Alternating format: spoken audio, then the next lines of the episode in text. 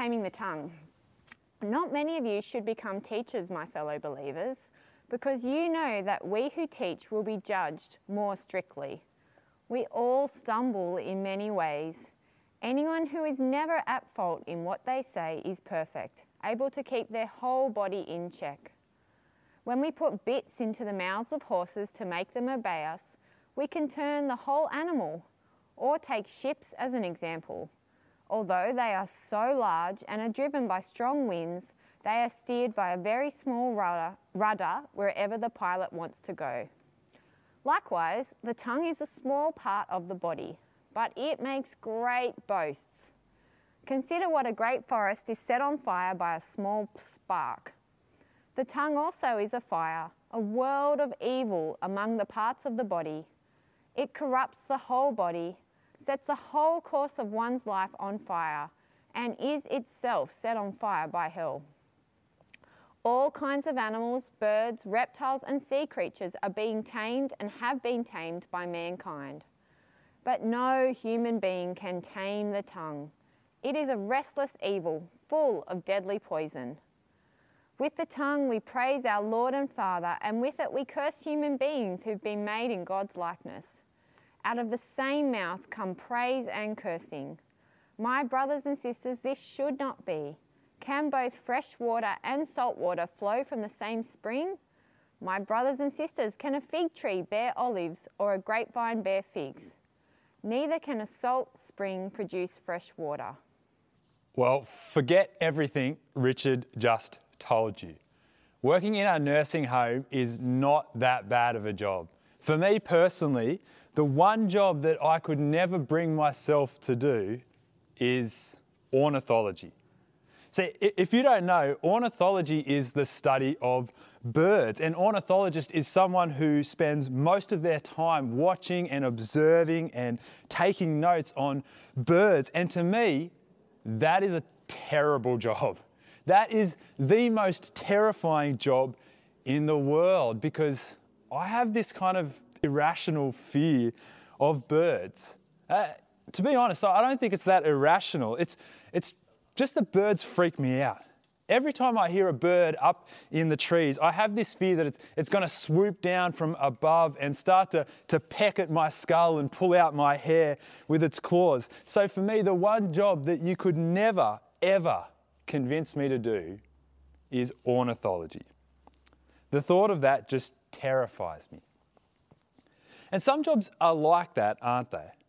There are some jobs that, when you think about it, it's just crazy that people would ever want to do. Deep sea diving, diving down into the depths of the ocean in the middle of nowhere, surrounded by all kinds of creatures that you can't see.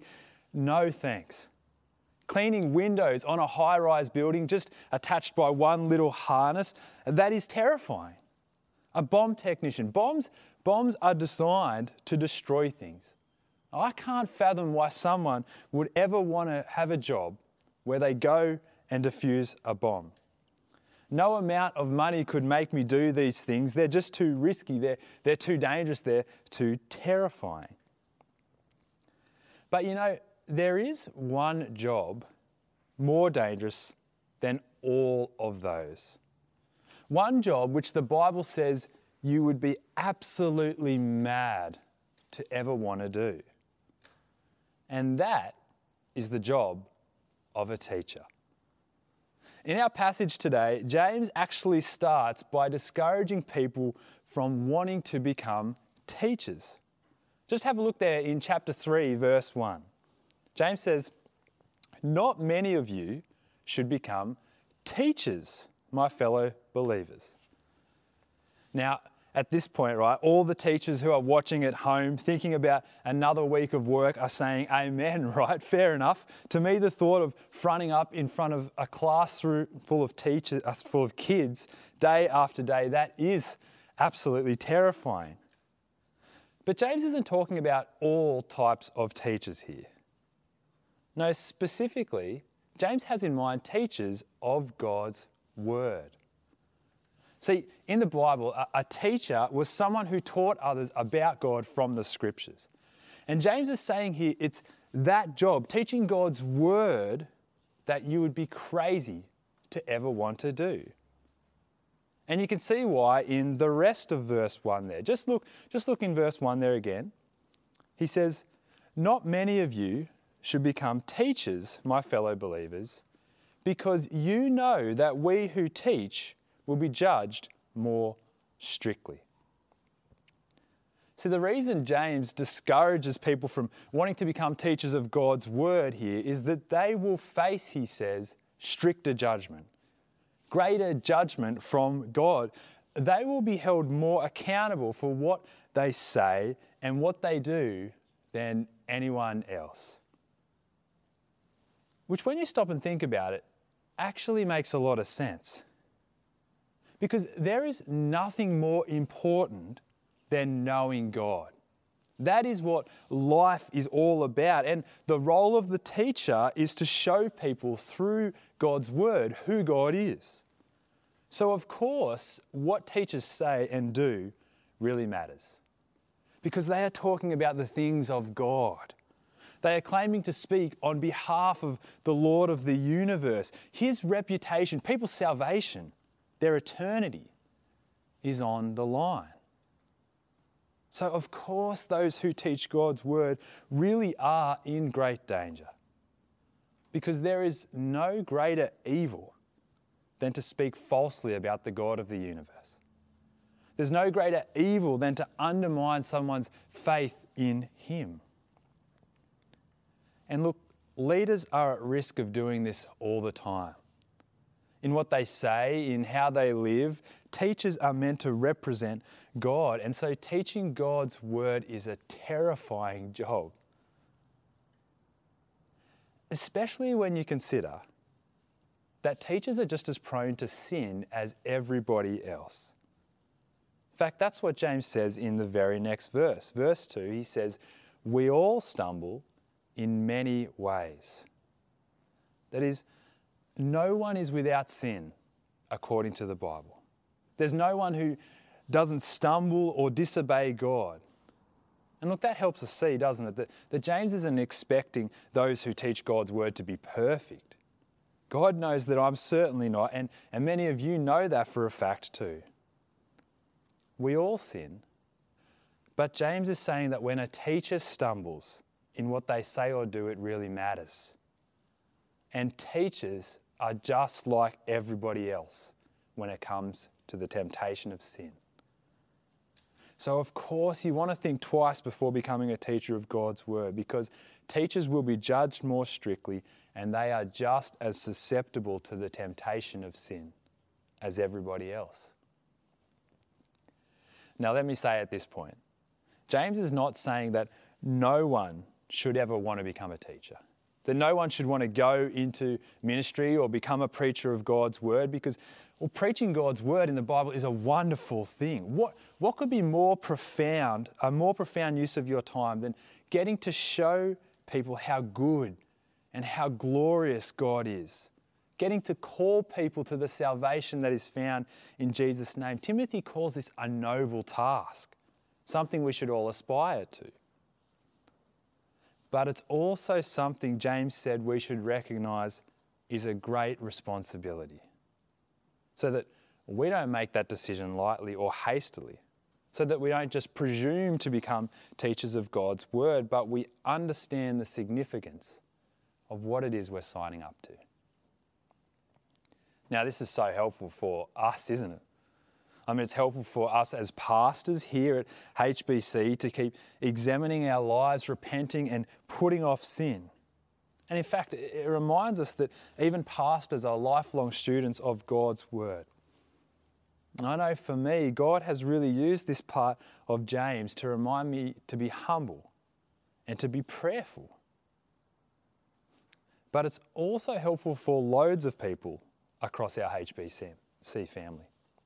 Because many of you are teaching God's word week in and week out too.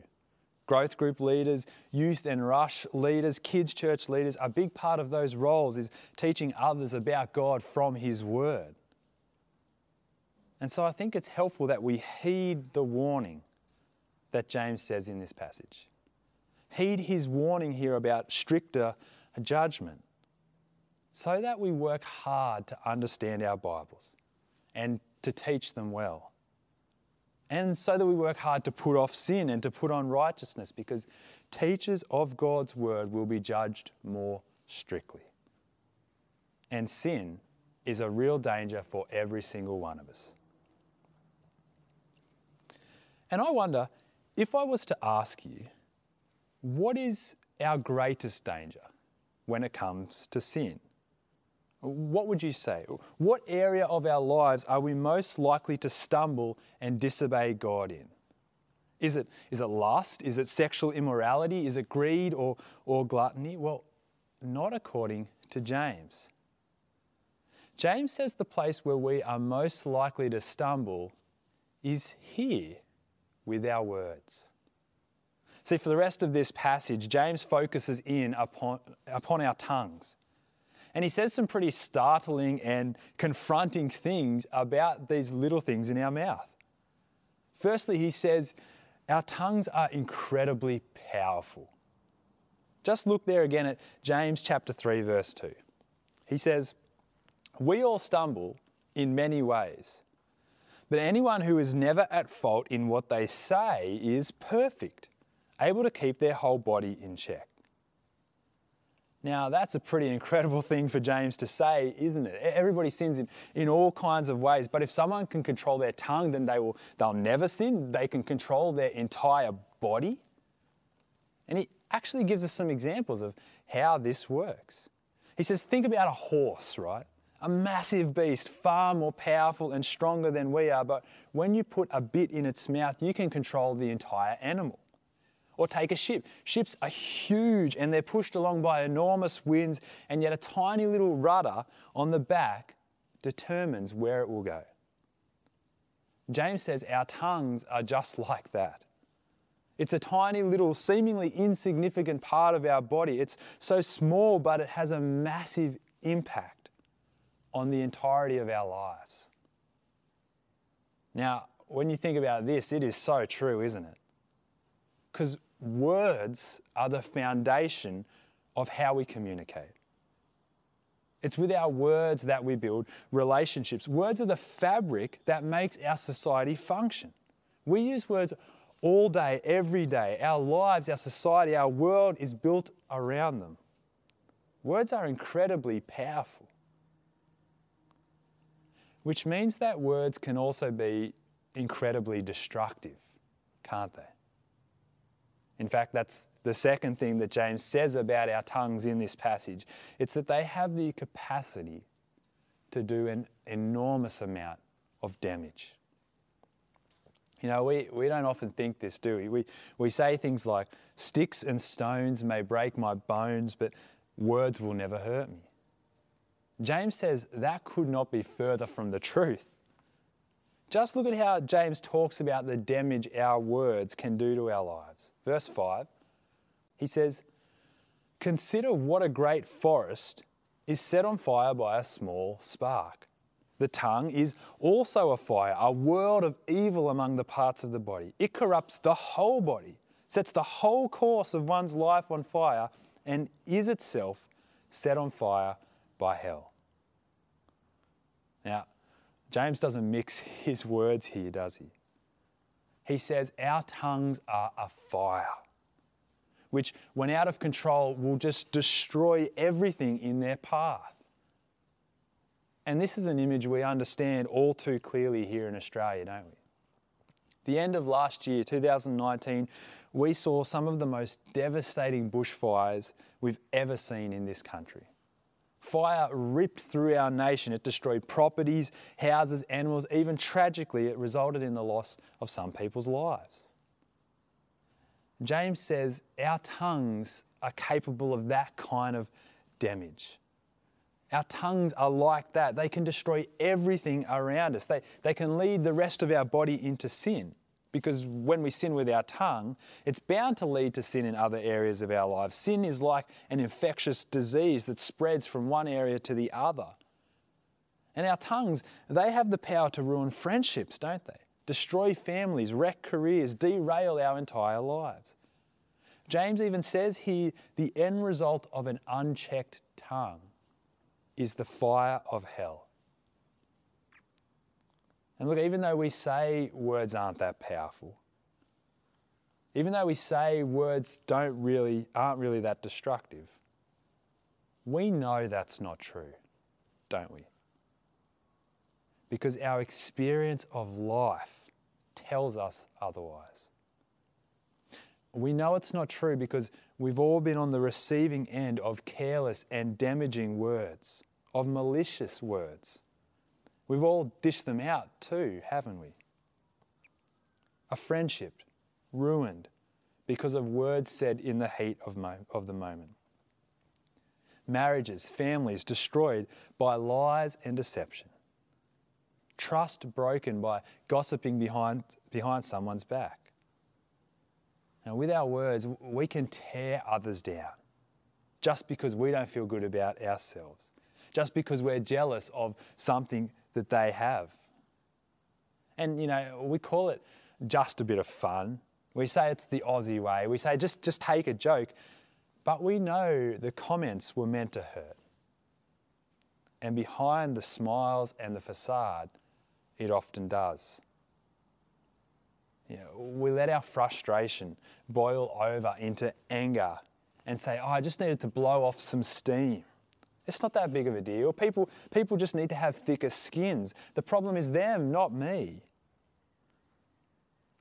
And look, I know this all too well myself. You know, this, this passage, it cuts me apart as I've been preparing it this week because uh, I'm guilty of all of these things. I have done incredible damage with my tongue to my life and to the lives of those around me. So don't, don't believe the lie that our words don't matter. Our tongues are incredibly powerful which means they are also incredibly destructive.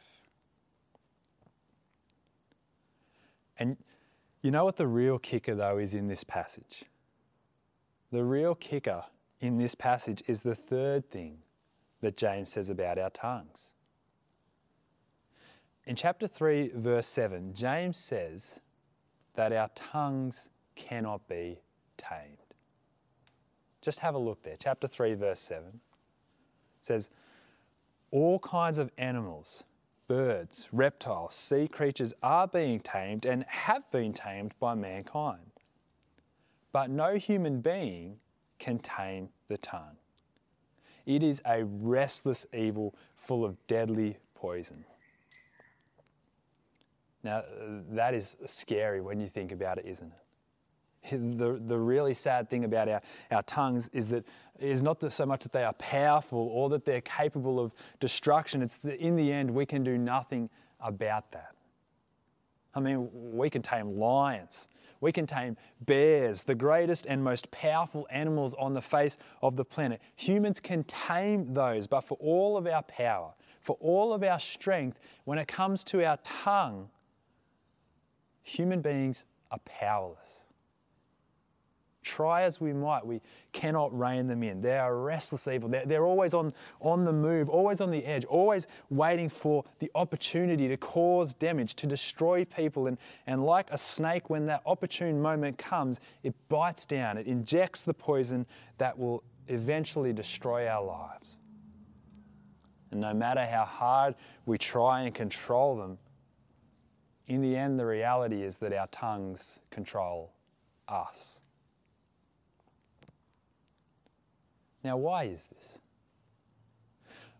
Why is it that these little things inside of our mouths have such great power and could do such great damage, and we just can't seem to control them? Well, it's because our tongues are just reflecting what's happening in our hearts. See, how we use our tongue is really just a reflection of what is going on inside of us. And Jesus makes this point so clearly in Luke chapter 6. He says, No good tree bears bad fruit, nor does a bad tree bear good fruit. Each tree is recognized by its own fruit. People do not pick figs from thorn bushes or grapes from briars. A good man brings good things out of the good stored up in him. And no evil man brings, eh, sorry, and an evil man brings evil things out of the evil stored up in his heart. For the mouth speaks what the heart is full of. So that's why our tongues are, are powerful. That's why they do great damage. That's why we can't control them because our tongues are directly connected to our hearts. And it's the human heart that is the problem, isn't it? It's in our hearts that we've all rejected God and turned away from Him. It's in our hearts that sin lives and breathes and holds us captive, which means to fix the problem of our tongues we somehow need to be able to change our hearts. Now, no human being can change their hearts. No human being can turn their heart away from its love of sin, can they? And actually, isn't that what James says? I mean, just, just have a look a little more closely at what it is James actually says in verses 7 and 8 of chapter 3. He says, All kinds of animals, birds, and reptiles, sea creatures are being tamed and have been tamed by mankind, but no human being can tame the tongue. Now, do you notice what he says there? He doesn't actually say that the, tame, the tongue can't be tamed there. He just says we can't do it. Human beings can't do it, at least not by themselves. But he certainly believes that taming the tongue is possible. In fact, that's what he says in verses 9 to 12. Verse 9 there, he says, With the tongue we praise our Lord and Father, and with it we curse human beings who have been made in God's likeness. Out of the same mouth come praise and cursing. My brothers and sisters, this should not be. That is, James, for all of his talk of the tongue being untamable, in these verses, he shows that he expects Christians to be different, doesn't he? He says the, the one who praises God with their tongue should not use their tongue to curse their fellow human being. He says that's unnatural. That, that's not how it should be. It's like a spring producing salt water and fresh water. It's like a grapevine producing figs or a fig tree producing grapes. That's not how it should happen. It's not how it should be. For the Christian, this is not the way it should be. When it comes to the tongue, James expects that Christians should be different from the rest of the world. He expects that Christians should be able to rein in their tongue. Well, because James knows that God has the power to change our hearts. Uh, James is right. No human being can turn their heart from its love of sin. But God can.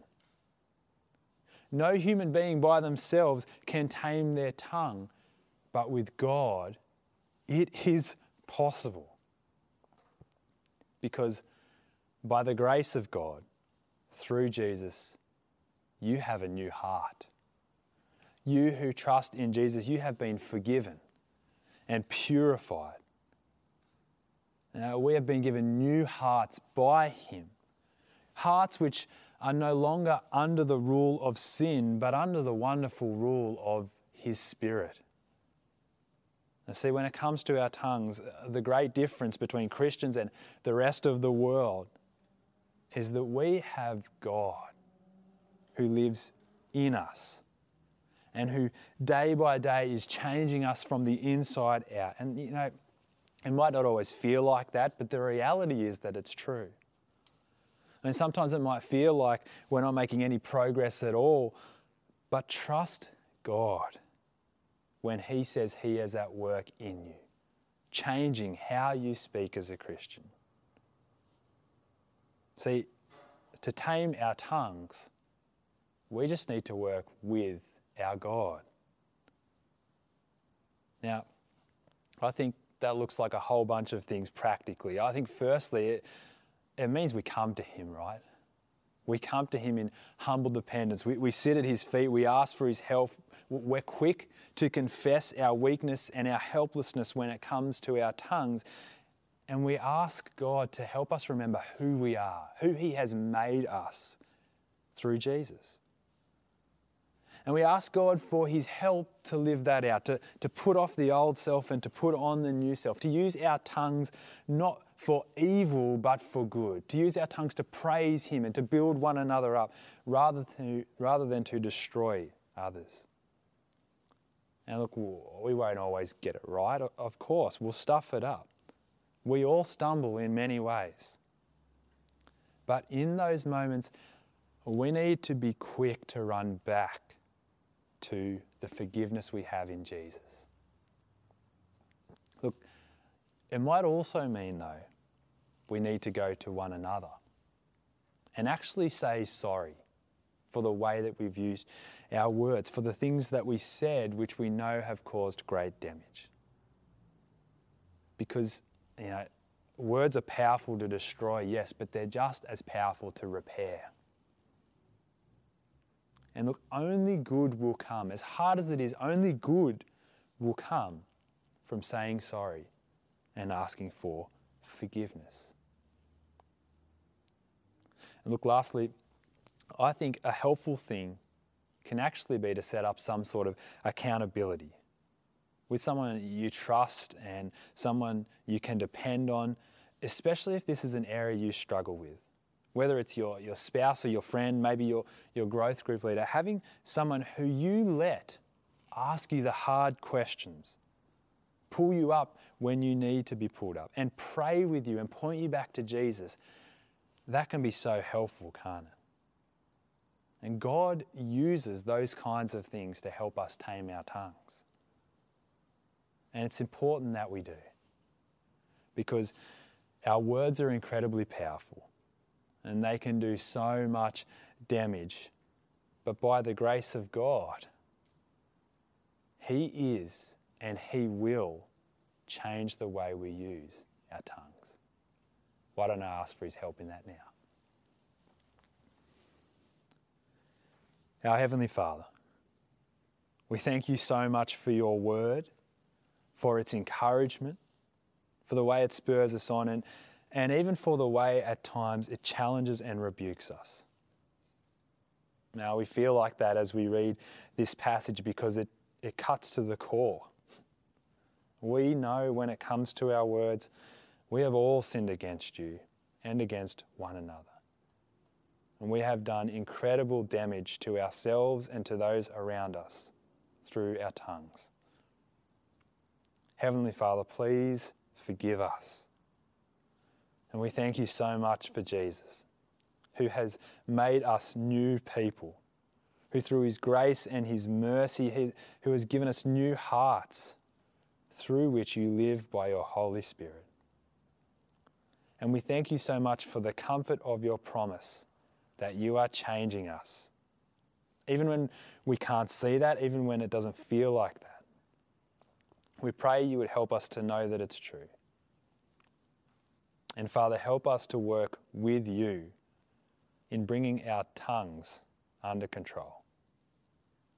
Help us to work with you to use our words not for evil but for good. And we ask this for our sakes, yes, but, but ultimately for the glory and honour of your name. And it's in Jesus' name we pray. Amen.